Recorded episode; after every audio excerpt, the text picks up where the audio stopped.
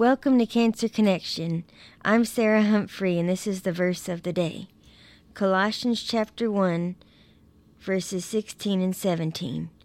For by him all things were created that are in heaven and that are on earth, visible and invisible, whether thrones or dominions or principalities or powers. All things were created through him and for him. He is before all things, and in him all things consist.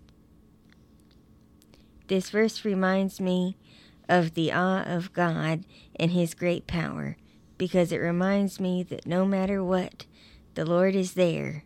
He's always been there and He always will be.